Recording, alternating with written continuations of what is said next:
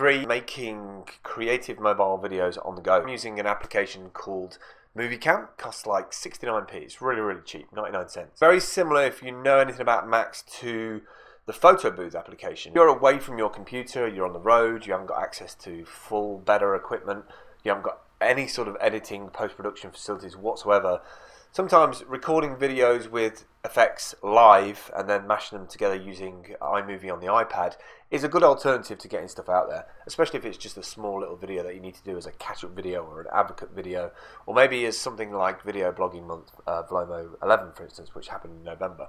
Check it out, it's on the App Store, it's 69p, real time effects, works on the iPhone, iPod, and the iPad. Check it out.